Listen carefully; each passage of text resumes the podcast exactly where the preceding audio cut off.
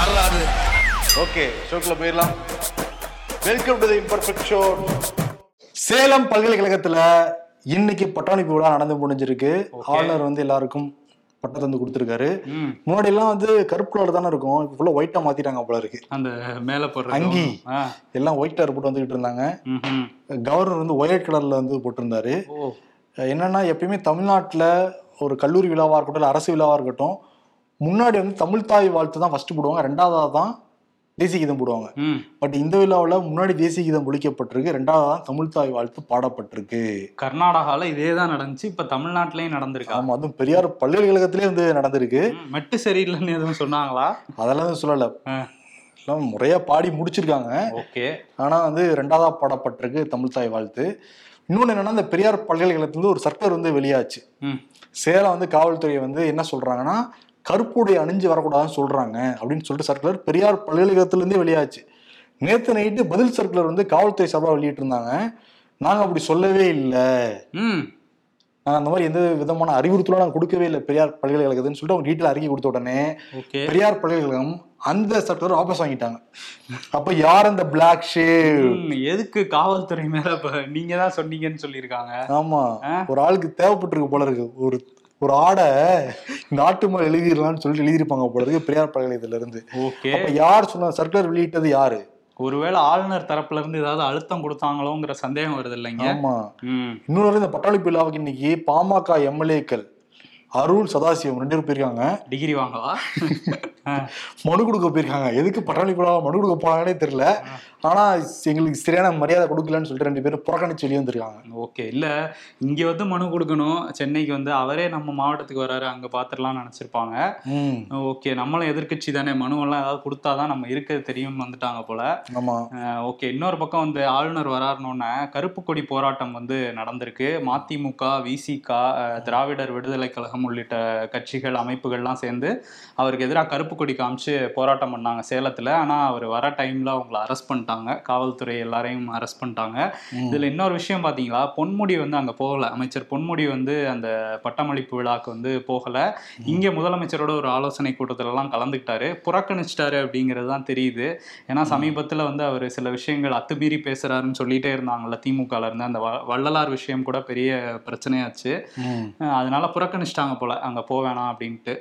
வள்ளலாரை பத்தி குறிப்பிட்டிருந்தீங்கல்ல நேற்று ஒரு கூட்டத்துல பேசின திருமாவளவன் சனாதனத்தின் உச்சம் வள்ளலார் அப்படின்னு அரைவேக்காடு உளறிக் கொண்டிருக்கிறது அரைவேக்காடு உளறிக் கொண்டிருக்கிறதுன்னு சொல்லிட்டு ஒருமையிலே திட்டிருக்காரு ஓகே. அதெல்லாம் தாண்டி ஆன்மீக தளத்தில் வள்ளலார் ஒரு தந்தை பெரியாரை வந்து போன்றவர் சாதிய கோட்பாடுகளை முற்றிலுமாக மறுத்தவர் விக்கிரக வழிபாடு கூட வேணாம்னு வந்து சொன்னவர். சனாதனத்தை எதிர்த்தவர் அவரை கொண்டு போய் உச்சம்னு சொல்றது நியாயமான்னு கேள்வி எழுப்பியிருக்கு எழுப்பியிருக்காரு. எழுப்பியிருக்காரு. என்ன தொண்டை அடைக்கிற மாதிரி இருக்கு. தொண்டை அடைக்குது என்ன பண்றது? அரசியல்வாதி பத்தி பேசினாலே ஆன்மீகத்தை அரசியலையும் கலக்குறாங்கப்பா சில பேர். அதான் பிரச்சனை. கலக்குறாங்க. இப்ப இன்னொரு விஷயத்துலயும் இந்த ஆன்மீகமும் அரசியலும் கலந்துட்டு இருக்கு. அந்த சிதம்பரம் கோயில்ல தீட்சிதர்கள் வெர்சஸ் அறநிலைத்துறை வந்து போயிட்டு இருக்கு பிரச்சனை. ஆமா பெரிய பிரச்சனையா போய்கிட்டு இருக்கு. ஏன்னா இருபத்தி ஜூன் இருபத்தி நாலுல இருந்து இருபத்தி ஏழு வரைக்கும் ஆணி திருமஞ்சன விழா அப்படின்னு விழா நடத்துறாங்களா? அதனால கனகசபை மீது யாருமே ஏறி நின்று தரிசனம் பண்ணக்கூடாதுன்னு சொல்லிட்டு பொது தீட்சர்கள் ஒரு அறிவிப்பு வந்து வெளியிட்டு இருந்தாங்க அப்ப அப்பவே கடும் எதிர்ப்பு. சில தீட்சர்கள் வந்து அறநிலைத்துறையிலே புகார் கொடுத்தாங்க. ஆனா எடுக்கவே விடல. இப்ப திங்கக்கிழமை போனப்பயும் அந்த பிரச்சனை நடந்திருக்கு. நேத்து ஈவினிங் வந்து என்ன நடந்திருக்குன்னா காவல்துறை உதவியோட அங்க இருக்கிற அந்த கனகசபை மீது ஏறி அரசாங்க ஊழியர்கள் காவல்துறையினர் இந்து அறநிலையத்துறை எல்லாரும் போய் சாமி தரிசனம் பண்ணியிருக்காங்க அதெல்லாம் தாண்டி காங்கிரஸோடைய மாநில பொதுக்குழு உறுப்பினர் எம் என் ராதா என்ன பண்ணியிருக்காரு கனகசபை மேலே அது ஏறி உட்காந்து தீட்சிதத்துக்கு எதிராக முழக்கம் போட்டிருக்காரு.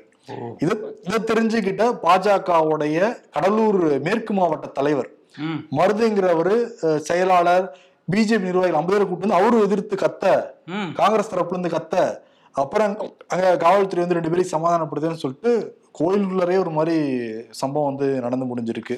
முடிஞ்சிருக்கு கனகசபை மேல ஏறி நின்று தரிசனம் பண்ணட்டும் தான் பொதுமக்களும் ஆசைப்படுறாங்க நினைக்கிறாங்க. அவங்க ஆசையா அவங்க தான் நினைக்கிறாங்க. ஆமா நாங்க அங்க போய் ஃப்ரீயா தரிசனம் பண்ணணும் அப்படிங்கிறது தான் அங்க அந்த பகுதி மக்களோட ஆசையும் கூட.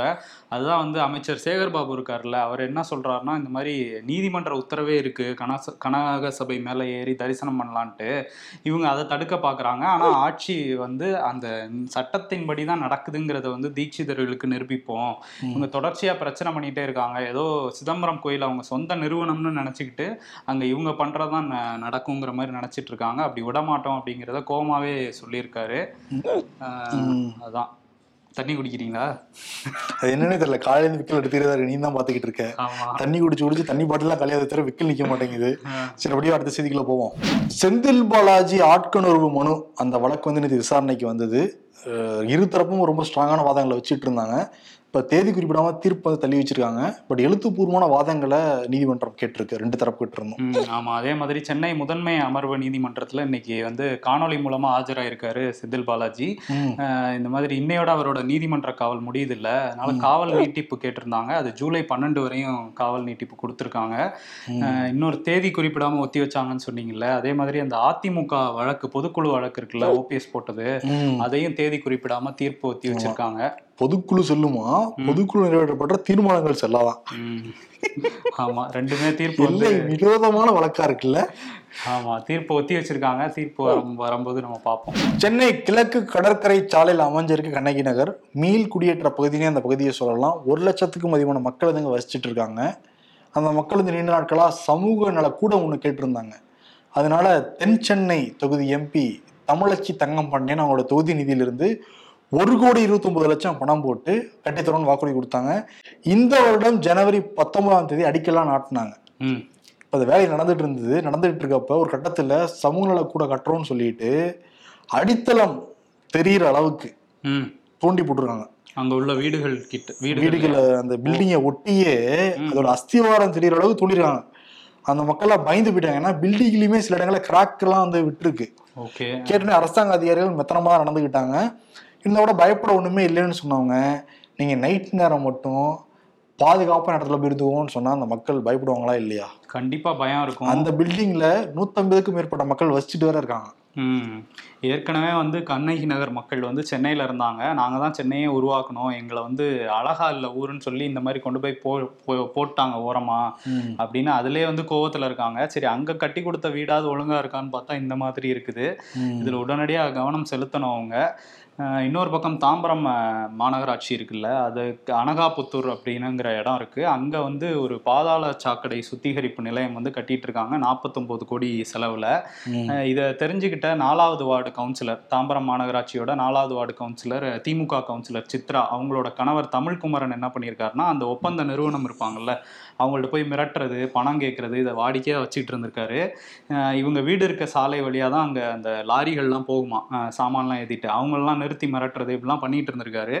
இது வந்து போலீஸில் இப்போ கம்ப்ளைண்ட் ஆகி அவரை கைது பண்ணியிருக்காங்க. கவுன்சிலரோட கணவர்னு சொல்லிட்டு அடாவடி பண்ணியிருக்காரு அந்த தமிழ்குமரன். தமிழ்குமரன் நமக்கு தெரிஞ்ச ஒரு கவுன்சிலர் இந்த மாதிரி பல கவுன்சிலர்கள் அவங்க மனைவி பேரை சொல்ல அராஜகம் பண்ணிட்டு தான் இருக்காங்க. அவங்க மனைவிகள்னாலே தட்டி கேட்க முடியல.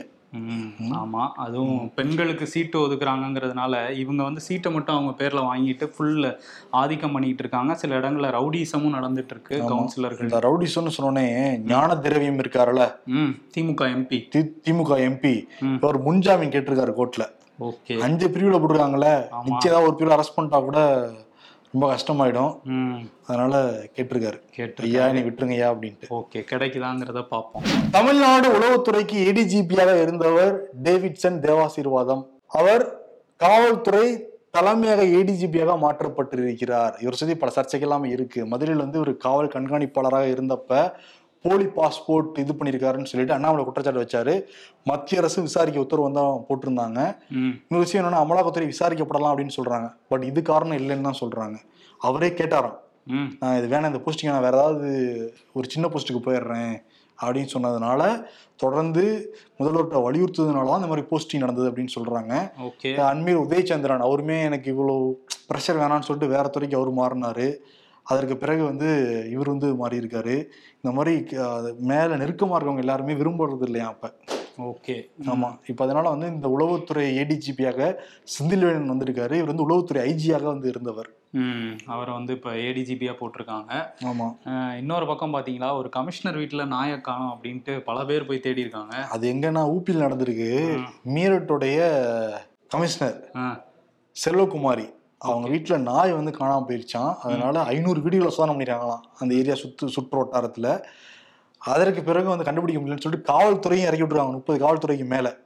அப்புறம் நாய் கண்டுபிடிச்சிட்டாங்க. இது பயங்கர செய்தி ஆயிடுச்சாங்க உடனே அவங்க அப்பெல்லாம் நான் தேடவே சொல்லலை. காவல்துறைக்கு உத்தரவு போடலை. அதிகாரிக்கு உத்தரவு போடலை. என்னோட நாயை பார்த்தவங்க அவங்களே எடுத்து வந்து வீட்டு வந்து கொடுத்துட்டு போயிட்டாங்க. இதான் நடந்ததுன்னு சொல்றாங்க. யூபியில கிரைம் ரேட் இப்படிதான் அதிகமாயிட்டு இருக்கு போல. நாயை தேடுறதுக்கு இதே மாதிரி ஒரு படம் வந்துச்சு பாத்தீங்களா? ஆமா. எம்எல்ஏ வீட்டுல பலாப்படத்தை காணோம்னு சொல்லி யூபியில போய் தேடிட்டு இருப்பாங்க. அதுக்கு தனிப்படையெல்லாம் அமைச்சிருப்பாங்க. அதேதான் அதேதான். பட் அந்த படம் பாக்குறப்ப இதெல்லாம் நடக்க வாய்ப்பே இல்லைன்னு வந்து தோணுச்சு.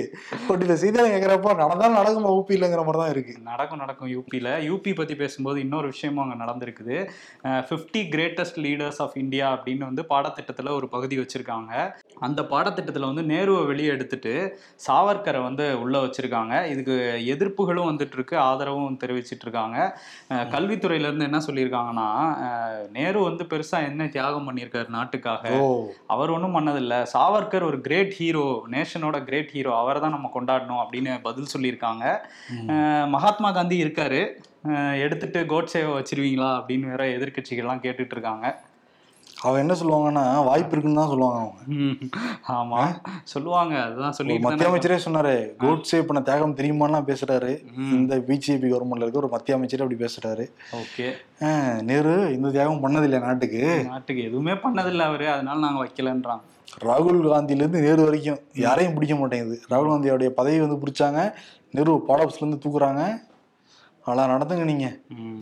தக்காளி விலை தொடர்ந்து அதிகமாகிட்டு இருக்கு.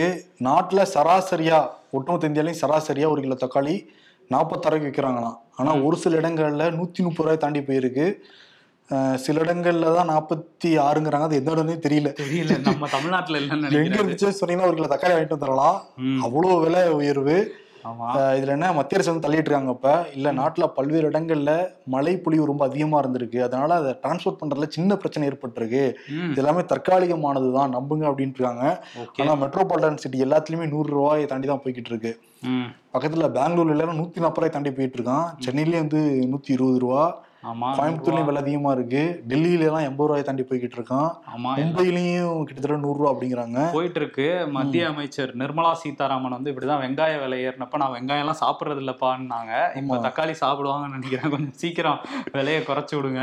மத்திய அரசு மோடி எல்லாம் கவனம் செலுத்தினது இல்ல ஏன்னா தக்காளிங்கிறது அத்தியாவசியமானது. அது காஷ்மீர்ல இருந்து ஆரம்பிச்சு கன்னியாகுமரி வரைக்கும். தக்காளி இல்லாட்ட இந்த சமையலும் வந்து செய்ய முடியாது. இல்ல அவர் பத்தி எரிஞ்சுக்கிட்டு இருக்க மணிப்பூர்லயே கவனம் செலுத்தல. தக்காளி எல்லாம் அட்லீஸ்ட் வீரையா செலுத்தலான்ட்டு தான் கேக்குறேன்.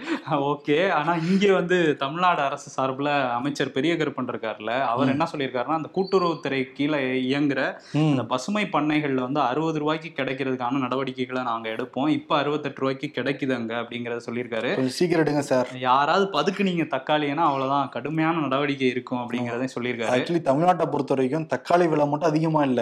எல்லா காய்கறியுமே அதிகமாயிட்டு தான் போய்கிட்டு இருக்கு. அந்த எல்நிலை எஃபர்ட் இப்போ ஆரம்பிச்சிருச்சுன்னு தான் நினைக்கிறேன். மொத்தம் கோயம்பேட்டில் வந்து ஒவ்வொரு நாளுமே ஏழாயிரம் டன் காய்கறிகள் வந்து இறங்குமா? இப்போ அது நாலாயிரம் டன்னாக வந்து குறைஞ்சிருக்கான். அதனால தக்காளி ஆல்ரெடி நம்ம சொல்லியிருக்கோம். சின்ன வெங்காயம் ஒரு கிலோ எண்பது ரூபா ஊட்டி கேரட் வந்து எழுபது ரூபா பீன்ஸ் வந்து ஒரு கிலோ நூற்றி இருபது ரூபா பீட்ரூட் வந்து அறுபது ரூபா முள்ளங்கி நாற்பத்தஞ்சு ரூபா வெண்டைக்காய் ஐம்பது ரூபா கத்திரிக்காய் ஐம்பது ரூபா பாகற்காய் ஐம்பது ரூபா சுரக்காய் நாற்பது ரூபா பட்டாணி நூற்றி எண்பது ரூபா இஞ்சி இரநூறுவா பூண்டு நூற்றி அறுபது ரூபா. அவரைக்காய் எழுபது ரூபா பச்சை மிளகாய் எண்பது ரூபா. எல்லா விலையுமே இப்படிதான்பா இருக்கு. ஆமா ஏறி இருக்கு. இதுக்கு என்ன காரணம் சொல்றாங்கன்னா இங்க வறட்சியா அண்டை மாநிலங்கள்ல வந்து மழை இருக்கிறதுனால வந்து வர முடியல. அப்படிங்கிறதையும் சொல்றாங்க. சீக்கிரம் எல்லாம் சரியாகணும். ஆனா எல்னினோ வேற இப்பதான் ஆரம்பிச்சிருக்குது. இல்ல ரொம்ப அதிகமா இருக்கு. எல்லா விலையுமே அதிகமா இருந்துச்சுன்னா எதை வாங்கி சாப்பிடுறது. தண்ணி மட்டும் குடிச்சுக்கலாம். தண்ணியும் காசு கொடுத்து தான் வாங்குறோம். பொது சிவில் சட்டத்தை பிஜேபி மீண்டும் வந்து கையில் அடிக்கிறது நேற்று பேசுறப்ப கூட்டத்தில் பிரதமர் மோடி இதை வச்சுதான் வலியுறுத்தி வந்து பேசியிருக்காரு. நாட்டுல ரெண்டு விதமான சட்டம் இருந்தா அது ஏற்புடையதா இருக்காது. ஒரு சிலரை மகிழ்விக்கணுங்கிறதுக்காகவே அரசியல்ல சில பேர் வந்து ஆதாயம் திட்டத்துக்காக இப்படி பண்ணிட்டு இருக்காங்க. ஒட்டுமொத்த தேசத்துக்கும் பொது சிவில் சட்டம் ரொம்ப அவசியம் அப்படிங்கிறத வந்து குறிப்பிட்டிருக்காரு. இஸ்லாமிய மக்கள்களை தவறா சில பேர் தூண்டி விடுறாங்கங்கிறதையும் குறிப்பிட்டிருக்காரு. குறிப்பிட்டிருக்காரு. திமுகல இருந்து அதுக்கு பதில் சொல்லியிருக்காங்க. நீங்க வந்து இந்த மாதிரி இந்துக்களுக்கு முதல்ல பொது சிவில் சட்டத்தை அமல்படுத்துங்க அப்படிங்கிற மாதிரி அவங்க தரப்புல இருந்து ஒண்ணு சொல்லிட்டு இருக்காங்க ம். ஆனா இந்த ரெண்டாயிரத்தி இருபத்தி நாலுக்கு முன்னாடி இந்த பொது சிவில் சட்டம்ங்கிறது ஒரு பெரிய பேசுபொருளாக போகுதுங்கிறது மட்டும் தெரியுது. இன்னொரு விஷயம் என்னன்னா பிரதமர் மோடி அமெரிக்கா போனார்ல. அங்க போயிட்டு முப்பத்தோரு பிரிடேட்டர் ட்ரோன்ஸுக்கு வந்து ஒப்பந்தம் சைன் பண்ணியிருக்காரு. இருபத்தஞ்சாயிரம் கோடிக்கு வந்து சைன் பண்ணியிருக்காரு. ஒவ்வொரு ட்ரோனும் எண்ணூத்தி எண்பது கோடி ரூபா. இதுல வந்து எல்லா நாடுகளும் இதை நாலு மடங்கு குறைவான விலைக்கு தான் வாங்கிட்டு இருக்காங்க. இதை போய் எண்ணூத்தி எண்பது கோடி ரூபாய் கொடுத்து வந்து ஒரு ஒப்பந்தம் போட்டு வந்திருக்காரு அப்படின்னு காங்கிரஸ்ல இருந்து கடுமையா குற்றச்சாட்டு வைக்கிறாங்க. அதுவும் பழமையான தொழில்நுட்பம் வேற அது. வந்து இவ்வளவு தூரம் கொடுத்து வேண்டிய வாங்க வேண்டிய அவசியமே கிடையாது. ஆமா அதோட அந்த கோட்ஸ் எல்லாம் கூட கொடுக்க மாட்டாங்க. நம்ம அப்டேட் கூட அதை பண்ணிக்க முடியாது. ஒரு குப்பையை தான் இவ்வளவு செலவு பண்ணி வாங்கிட்டு வந்திருக்காங்க. திரும்பியும் இந்த ரஃபேல் விவகாரத்துல நடந்த மாதிரி தான் இதுலயும் பண்ணியிருக்காங்க அப்படிங்கிறத காங்கிரஸ்ல இருந்து சொல்லியிருக்காங்க. ம். அஹ் ஆனா வந்து பிஜேபில இருந்து ராஜதந்திரம் இருக்கு அதுல அப்படின்லாம் சொல்லிட்டு இருக்காங்க. பாருங்க. இருக்குமா? அதுல அதுல சிப் இல்லைன்னா தானே பிரச்சனை. நோட்ல தான் சிப் இருக்குன்னாங்க. அதுல இல்லைன்னா பிரச்சனை. ஆனா இருக்கும் அதெல்லாம். மணிப்பூருடைய ஆளுநரை சந்திச்சிருக்காரு அமித்ஷா ம் அனுசியா உய்கே அவங்கள வந்து சந்திச்சிருக்காரு. ஏற்கனவே ரெண்டு நாளைக்கு முன்னாடி முதலமைச்சர் பிரேன் சிங்கை சந்திச்சிருந்தாரு. இப்போ இவங்கள சந்திச்சிருக்காரு. சந்திப்புகள்லாம் நடக்கிறதே தவிர எந்த முன்னேற்றமுமே இல்லை. அந்த கலவரம் அடங்கின மாதிரியே தெரியல. அப்படியே தான் போய்கிட்டு இருக்குது. ஆமா. இந்த சமயத்துல வந்து ராணுவம் வந்து அந்த பெண் போராட்டக்காரர்களுக்கு ஒரு வேண்டுகோளை வச்சிருக்காங்க.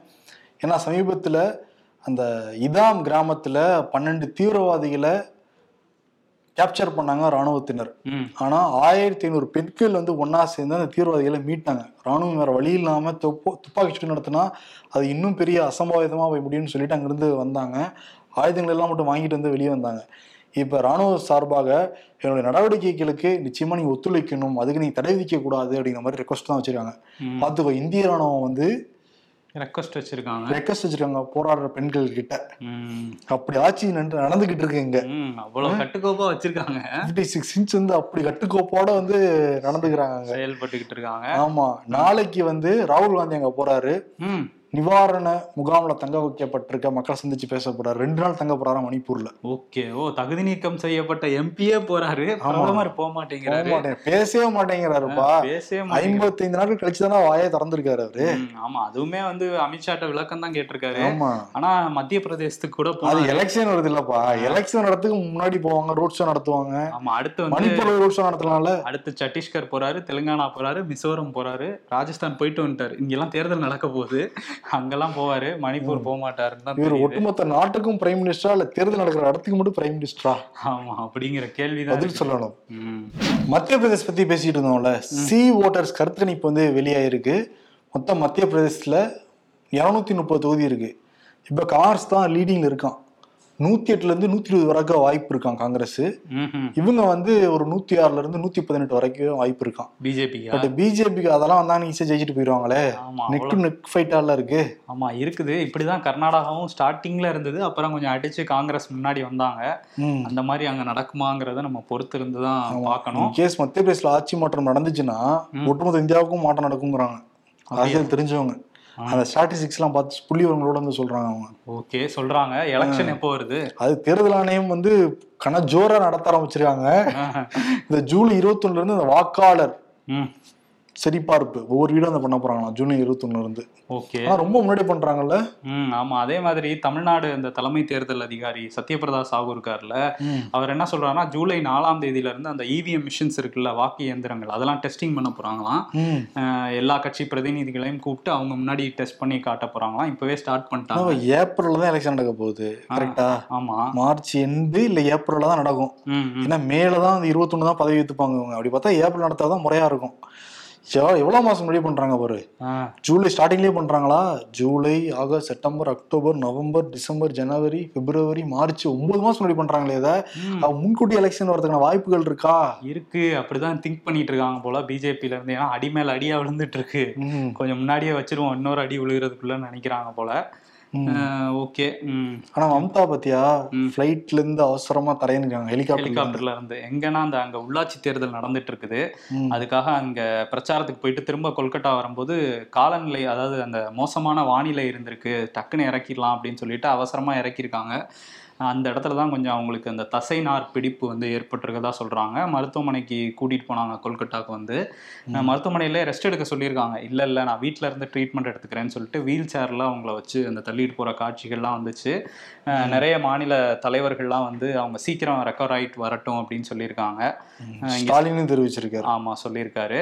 உலகக்கோப்பை கிரிக்கெட் போட்டி வந்து தொடங்க போது அக்டோபர் ஐந்தாம் தேதி வந்து தொடங்குது. நரேந்திர மோடி ஸ்டேடியம் அகமதாபாத்ல இருக்கிறதுல தான் ஃபர்ஸ்ட் கேம் நடக்குது. ஐபிஎல் அங்கதான் முடிஞ்சிச்சு. அங்கிருந்து ஆரம்பிக்கிறாங்க. இல்ல எல்லாமே நரேந்திர மோடி தான் ஃபைனலும் அங்கதான் நடக்குது. அதுக்கப்புறம் அந்த இந்தியா வெர்சஸ் பாகிஸ்தான் மேட்ச் அதுவும் அங்கதான் நடக்குது.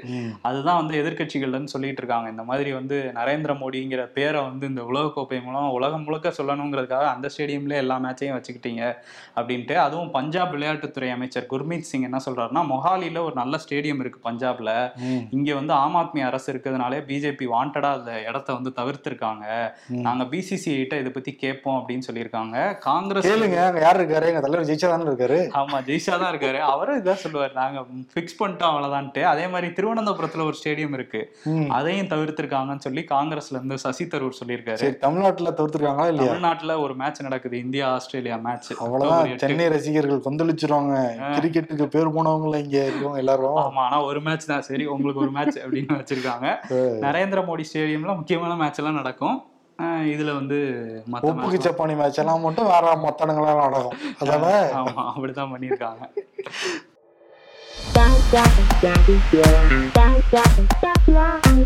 அண்ணே தக்காளி சட்னி இருக்கா? என்னடா கேட்ட? ஹோட்டல் சப்ளையர்ஸ் பொங்குறாங்க. மா. மன்னர்கள் மோடி வந்தால் என்ன டாடி வந்தாருன்னு சொல்லிட்டு ஸ்டாலினையும் உதயநிதியும் போட்டிருக்காங்க. இதெல்லாம் ரொம்ப ஓவருங்க. எடப்பாடி கொந்தளிக்கிறாரு.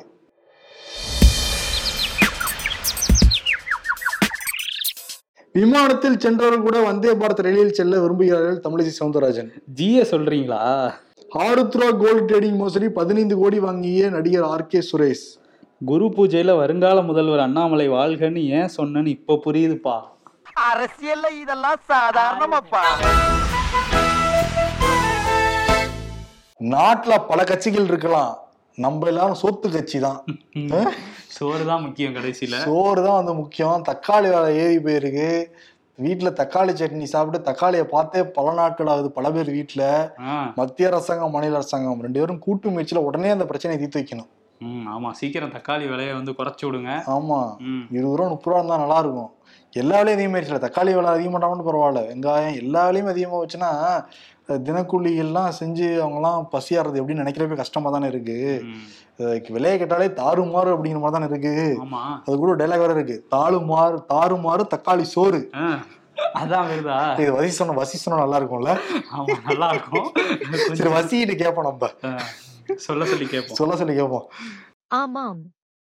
தாறுமாறில் தக்காளி சோறு என்ற சிபி சொன்ன விருதையே மோடிக்கும் ஸ்டாலினுக்கும் கொடுத்துடலாம் நண்பர்களே. நன்றி. வசி சொல்லிட்டாங்கப்பா. சொல்லிட்டாங்க. அவங்களோட இதுல வாசையில. அந்த விருதை கொடுத்துடலாம்? விருதை கொடுத்துட்டு விடைபெறலாம். நன்றி. வணக்கம்.